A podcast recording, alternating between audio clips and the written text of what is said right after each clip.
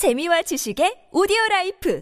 팟빵 안녕하세요. 군사도복입니다. 러시아가 동원령을 통해 30만 명에 달하는 예비군을 끌어모으고는 있지만 이들에 의해 지급될 무기와 장비들의 부족 사태가 워낙 심각합니다. 반대로 이미 충분한 병력은 물론 강력한 장비와 미군과 같은 고도의 전술 교리를 이어받아 거칠 것이 없는 공세 속도를 더욱 높여가고 있는 우크라이나는 10월부터 실시하려던 병력 추가 동원을 취소한다고 밝혔는데요. 이것만 봐도 두 나라의 현재 병력 실태 차이가 얼마나 심한지 알 수 있습니다. 얼추 예상했던 부분이지만 생각했던 것보다 러시아 내부의 병력 실태는 더욱 심각한 상황이라고 하는데요. 역시나 동원령을 선포하기 이전 교도소에 수감된 흉악범들을 징집했던 조치가 도움이 될 리 없었습니다. 푸틴 러시아 대통령 직속의 악명 높은 용병 그룹인 바그너 그룹이 징집한 러시아 죄수들로 인해 골머리를 앓고 있다는 것이 밝혀졌는데요. 병력 운용에 여유가 흘러넘치는 우크라이나와 달리 최악의 부대원들로 엉망진창이 되어가고 있는 러시아 최전선 부대의 상황 자세히 알아보도록 하겠습니다. 전문가는 아니지만 해당 분야의 정보를 조사 정리했습니다. 본의 아니게 틀린 부분이 있을 수 있다는 점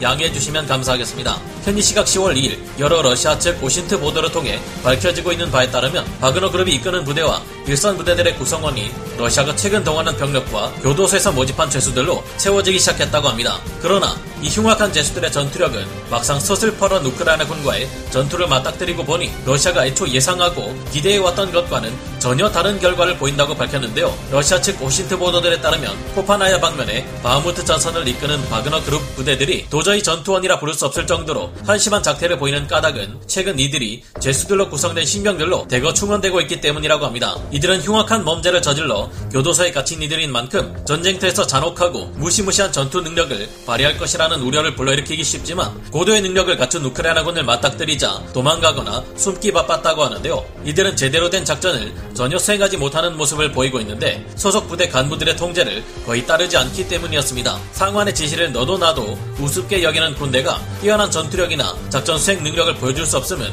굳이 확인해 보지 않아도 자명한 일이죠. 이런 모습을 지켜본 러시아군 바그너 그룹 지휘관들은 죄수병들에게 전장 군기나 규율을 기대하는 것은 어려웠으며 이 죄수 병사들의 유입으로 우대의 기강과 전투력이 강화되기는커녕 오히려 이전보다도 더욱 크게 약화되었다고 호소하고 있다고 합니다. 오죽했으면 현재 우크라이나 전장에서 지휘를 맡고 있는 바그너 그룹의 각 지휘관들은 죄수들로 구성된 병력보다 돈바스 반군 징집병들이 훨씬 전투원으로서 유용하다고 말하고 있는데요. 이들은 말 안 듣는 죄수병들 대신 돈바스 반군을 배속시켜 달라고 요구하고 있는 것으로 밝혀졌습니다. 그러나 현재 파악되고 있는 바에 따르면 돈바스 지역의 병력 역시 사실상 거의 다 소진한 상황이기에 일선의 바그너 그룹 부대들은 울며 겨자 먹기로 죄수병들을 데리고 전투를 수행해야 하는 상황입니다. 바그너 그룹의 지휘관들은 이 죄수병사들이 아군인 자신의 부대 지휘관에게는 사납게 덤벼들면서 진짜 무서운 적인 우크라이나군 앞에서는 순한 양이라고 평가하고 있을 지경이라 러시아군의 입장에선 상당히 골머리가 아플 것 같은데요. 바그너 그룹은 근위 전차군, 공수군과 함께 러시아의 3대 정예부대로 평가받던 부대입니다. 바그너 그룹은 최정의 용병 집단인 만큼 러시아의 정규군은 아니지만 러시아 정규군 훈련장에서 훈련받으며 러시아 정규군이 사용하는 장비를 지급받아 작전을 수행해 왔는데요. 그러나 바그너 그룹은 이번 전쟁을 통해 명예가 크게 실추되었고 더 이상 예전과 같은 능력은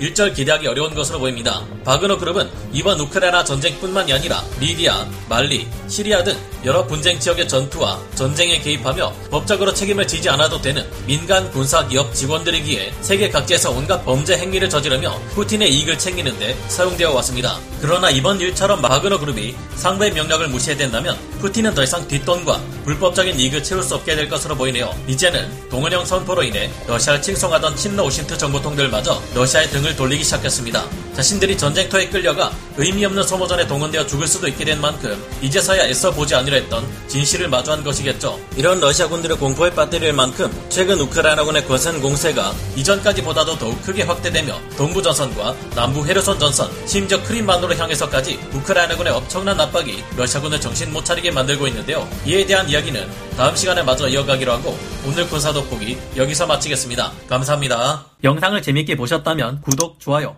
알림 설정 부탁드리겠습니다.